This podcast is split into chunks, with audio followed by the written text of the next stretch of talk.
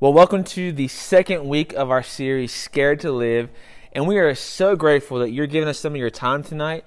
And we want to honor that. So we're going to jump right into our content uh, for tonight. And uh, what we're going to see is that tonight is a continuation of where we were last week. It's a continuation of the conversation that we started last week. And so, with that being said, if you weren't here last week or uh, you haven't been able to catch the content on our podcast channel, let me give you a brief summary of where we were. You see, last week we spent time with a man and woman named Adam and Eve, which you've probably heard of before.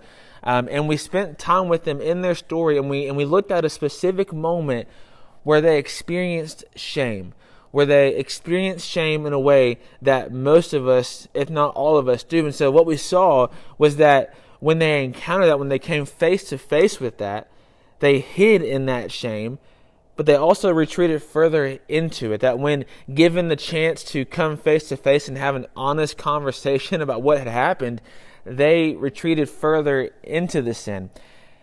And so we said that last week, you know, we could continue that pattern. Uh, we can continue to do the same old thing, or we could do something different, or we could do something uh, that is different than that.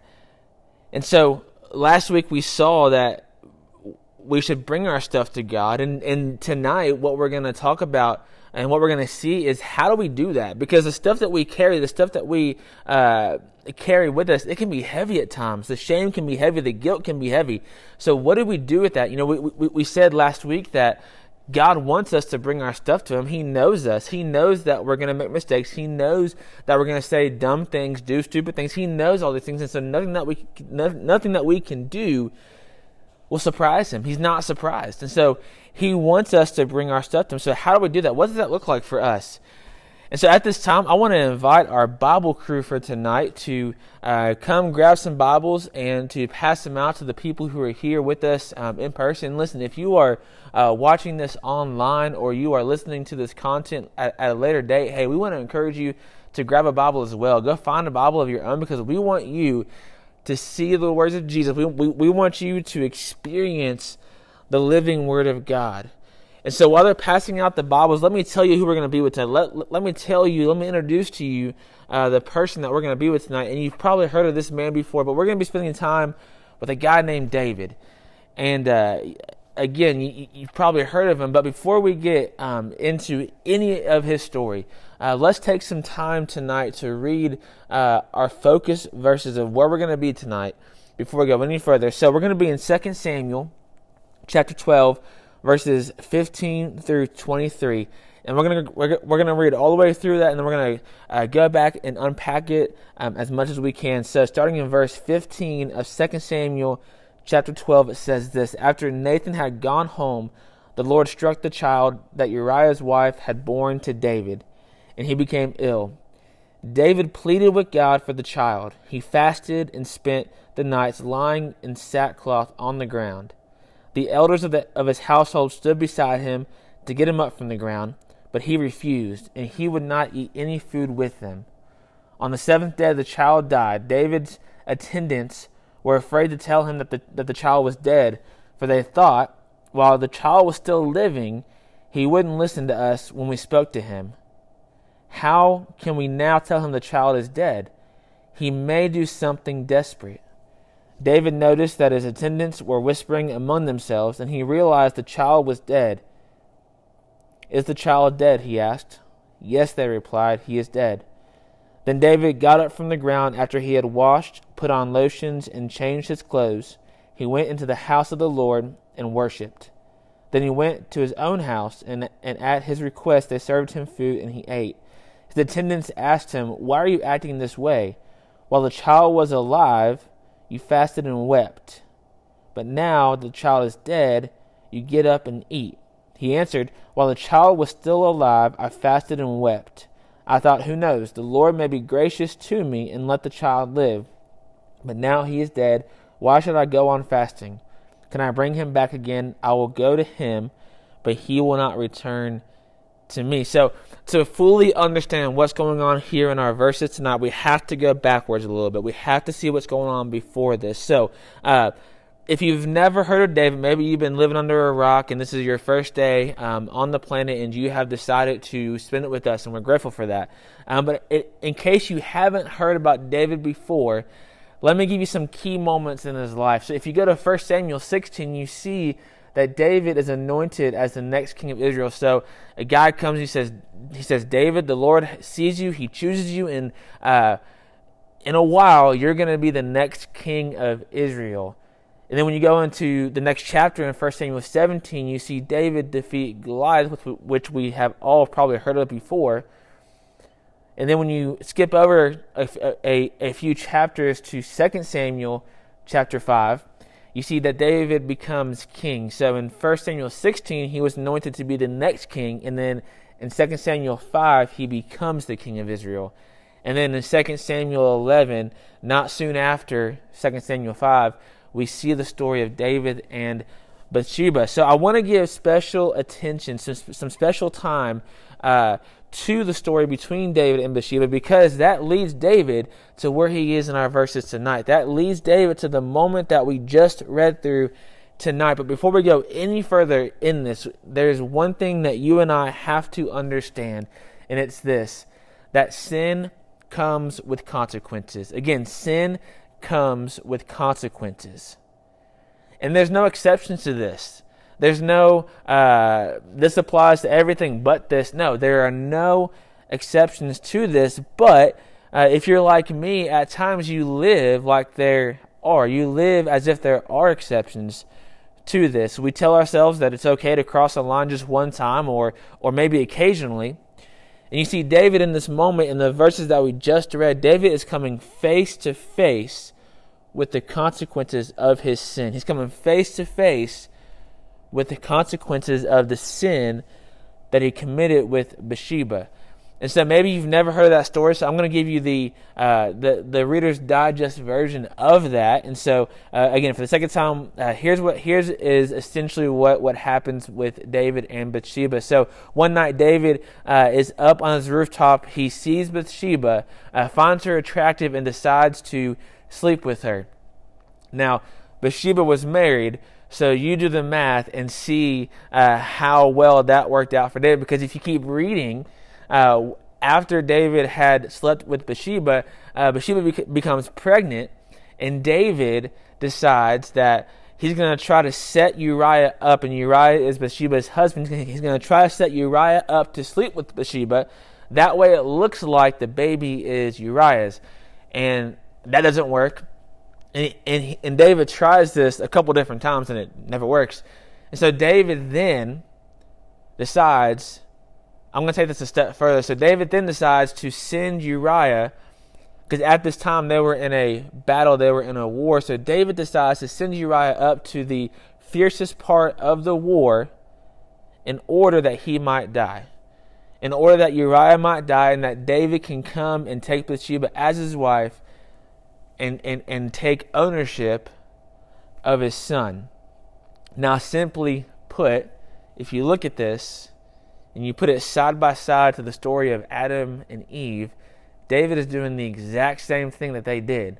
See, David decided to hide and retreat further into his shame because there had to be shame there when he realized what he had done because if there had not have been shame within David he would not have gone through such extraordinary lengths to get Uriah out of the picture it's that David, just like Adam and Eve, he hid in his shame, but then he retreated further and further into it. So, as I said um, at the beginning of our time tonight, we're going to see um, how we should bring our stuff to God because uh, God wants us to. He wants you to bring your stuff to Him. He wants you to bring your shame to Him. He wants you to bring your sin to Him. He wants you.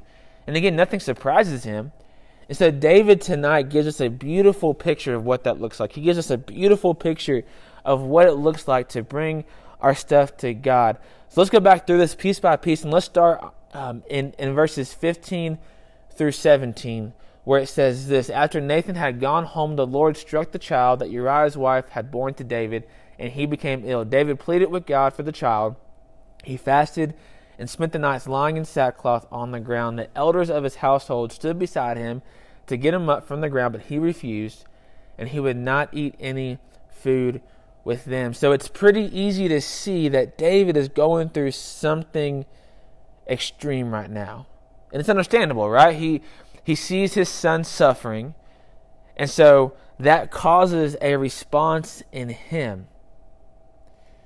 Now we don't know what the specific illness was. We don't know what uh, the child was struck with, but we do know uh, that it that it ends with him dying. And and as a parent, I can't imagine watching my child. I can't. I, I, I can't imagine watching Emberlyn go through an illness that is just debilitating and eventually kills her off.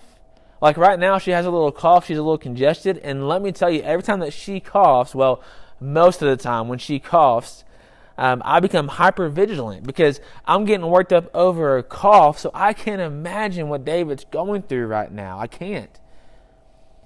And so not only is David sleeping on the ground in a sackcloth, in, or in a sackcloth, which can I just tell you that sleeping in a sackcloth is not comfortable. I would not recommend it to anybody. So not only is he sleeping on the ground, which is uncomfortable, sleeping in a sackcloth, which is uncomfortable, he's also not eating. Now there's not a lot of things that will prevent me to that will prevent me from eating if I'm going to say no to food, something really intense is going on in my life. But David's there, and he's going through it. So when we look at this from a biblical standpoint, David is practicing something that we would call lamenting, or that we would call a lament. Now, this word may sound strange because, you know, no one really uses that word. You don't really hear someone walking down the street just saying, Oh man, I feel really lamentish today. Man, I am really lamenting myself. No, no, one says that. So it might sound strange. So I decided to go and, and look at how it's defined, and, and, and here's here's what it said that a, that a lament is a passionate expression of grief and sorrow. So it's easy to see David's grief and sorrow in these verses. It's easy to see his expression of grief and sorrow. He's, he's so struck with grief and sorrow that he's not eating. He's not sleeping on his bed or his cot. He is sleeping on the ground in a sackcloth.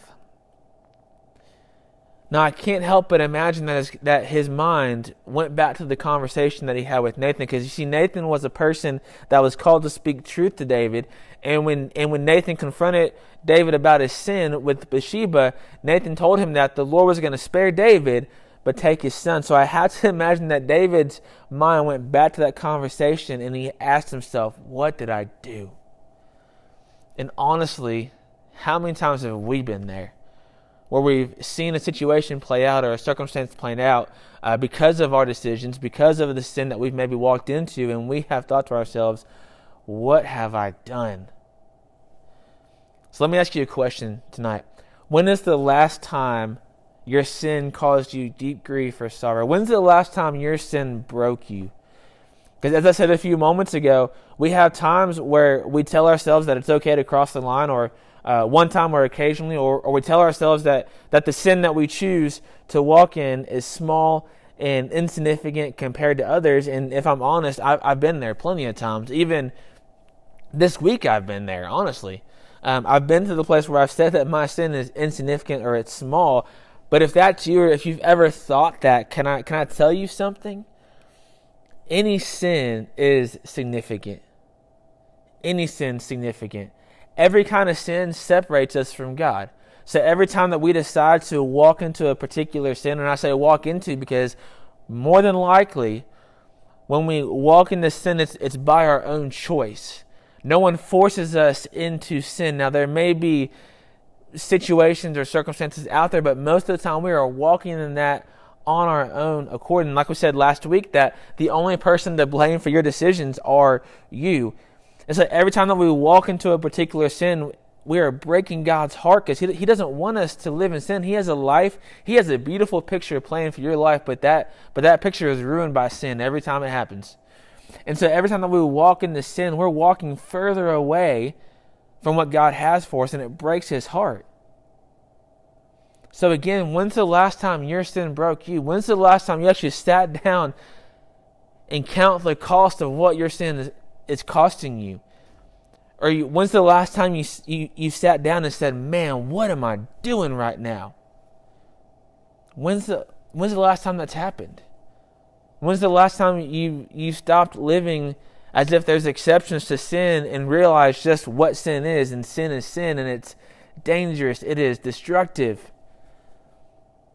If you've been there, where has that led you? Because, see, David was there, and it led David to somewhere. It led David to somebody, and for David, it led him to God. So let's jump down to verses 22 and 23, where it says, He answered, While the child was still alive, I fasted and wept. I thought, Who knows, the Lord may be gracious to me and let the child live. But now that he is dead, why should I go on fasting? Can I bring him back again?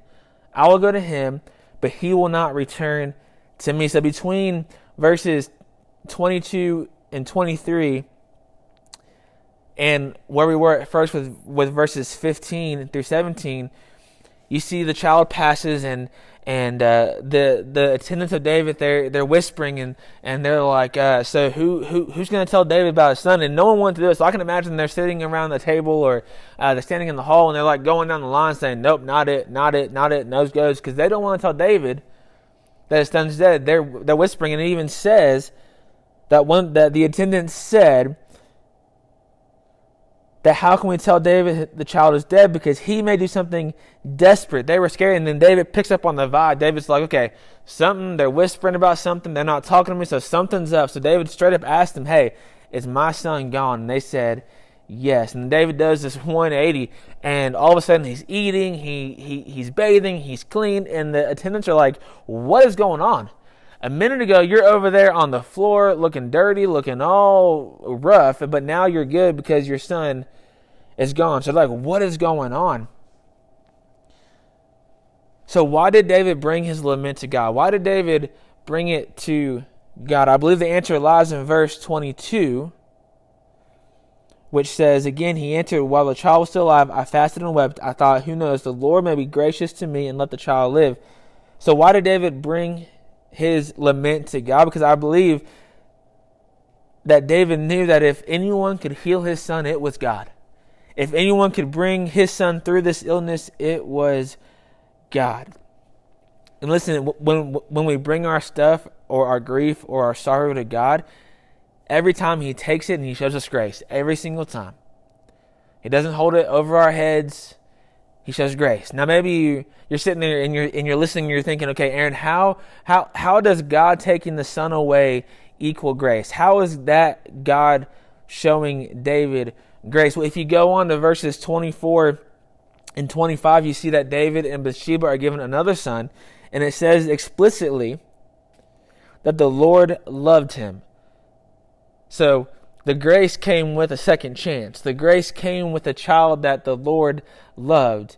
And every time that we're given a second chance, or a third, or a fourth, or a fifth, or however many, that is grace every single time. Now, there's going to be times where we bring our limits to God and it doesn't change anything. There's going to be times where we bring our prayers to God and it doesn't change anything.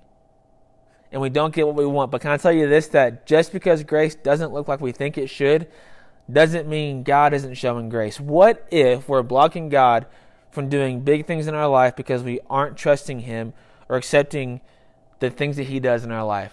What if we are the ones in the way of God doing incredible things? What if?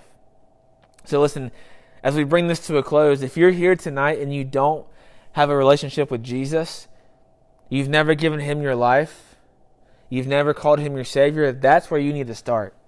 And that is the only thing you need to do tonight. That is the only thing you got to worry about right now in this moment. Because, see, to be in right standing with God, it comes through a relationship with Jesus and Jesus alone. If you look at, if you go read John 14, 6, it says that Jesus answered, I am the way and the truth and the life. No one comes to the Father except through me. So the only way to God is through a relationship with Jesus. And now, because of our sinful nature, because we're sinners. You're a sinner. Even when you become saved, even when you give your life to Jesus, you are still going to sin. Because of our sinful nature, we can't be in right standing with God without a relationship with Jesus. Because what He did on the cross, it wasn't just dying on a tree, it wasn't just suffering, and death. It was giving us a chance to become right again with God. It was giving us a chance, a second chance to become part of the family of God. So, how do you get that? Well, Romans 10 9 through 10 says, If you declare with your mouth that Jesus is Lord and believe in your heart that God raised him from the dead, you will be saved. For it is with your heart that you believe and are justified, and it is with your mouth that you profess your faith and are saved. So, if you're willing to believe in your heart that you're a sinner who needs the saving power of Jesus and confess that with your mouth to yourself, to someone here, to a parent, grandparent, whoever, Jesus will commit to being your Savior forever. And listen, with that commitment that He gives, He's going to walk with you through anything and everything. And listen, if you want to know more about what that looks like, and if you want to know more about how to come into the family of God, listen, I would love to talk to you. You can pull me aside, you can message me, you can pull one of these adults aside. They would love to talk to you. And so, again, if you have never done that, if you've never done that, if you've never put your faith in Jesus, and I'm not talking about telling me facts and figures and all that, no. I'm talking about a daily living relationship where you are all in, where you are committed no matter what to Jesus. If you've never done that, if that's not where you are today, that is where you have to start. And that is the only place that you can start. Now, for those that are Christians, for those that have gone through this process of believing in their heart and confessing with their mouth, if you're here tonight and that's you, I want to give you a challenge. I want to give you uh, something to do, something to take this with you. Because listen, if you've never put your faith in Jesus and you make that commitment, that's all you got to worry about tonight. That is the only thing we want you to do tonight. We, we, we want you to just make the best decision you can. But if you're here and you've already done that, listen, here's your challenge. Find a time this, this next week between tonight and next Wednesday and read Psalms 51. If you have siblings here in this group, read it with them. If your parents help and volunteer, read it as a family. But read through Psalms 51 because Psalms 51 is a, is a lament written by David after his sin with Bathsheba. So after David did this thing with Bathsheba, he wrote this lament. And I want you to read through that and just imagine what it could be like, what it might be like for you to apply that language, to apply the brokenness that you see in there and apply it to your sin. Apply it to the sin that you have in your life, the shame that you have in your life. Because again, even if you have given your life to Jesus, you still have sin. We all sin. And the best thing you can do with that is bring it to God. So, whatever God is leading you to do tonight, or maybe later on when you're listening to this content on our podcast channel or whatever, will you respond with boldness? Will you respond obediently? So, whatever that looks like, respond to that. And let's end our, our time together tonight in prayer. God, thank you so much for today. Thank you so much for tonight and for allowing us to come and to be into your word. God, I pray right now that if there's anyone that does not know you, anyone that does not have a relationship with you, God, let tonight be it. Let tonight be the night that they give their life to you. Let them believe in their heart and confess with their mouth that they are a sinner who needs you. They need you, Jesus. Let anyone who has never done that do that tonight. For the ones that have gone through that, for the ones that have given their life to Jesus, God, break our hearts for our sin when we sin, when we walk into the things that you would have us avoid or or not be a part of and we decide to walk into it, God, break our hearts for that. Break our hearts because of that. God. Give us the boldness to bring it to you. God, we love you for all that you are, and we're so grateful for your son Jesus. And it is, it is in his great and awesome name that we pray. Amen.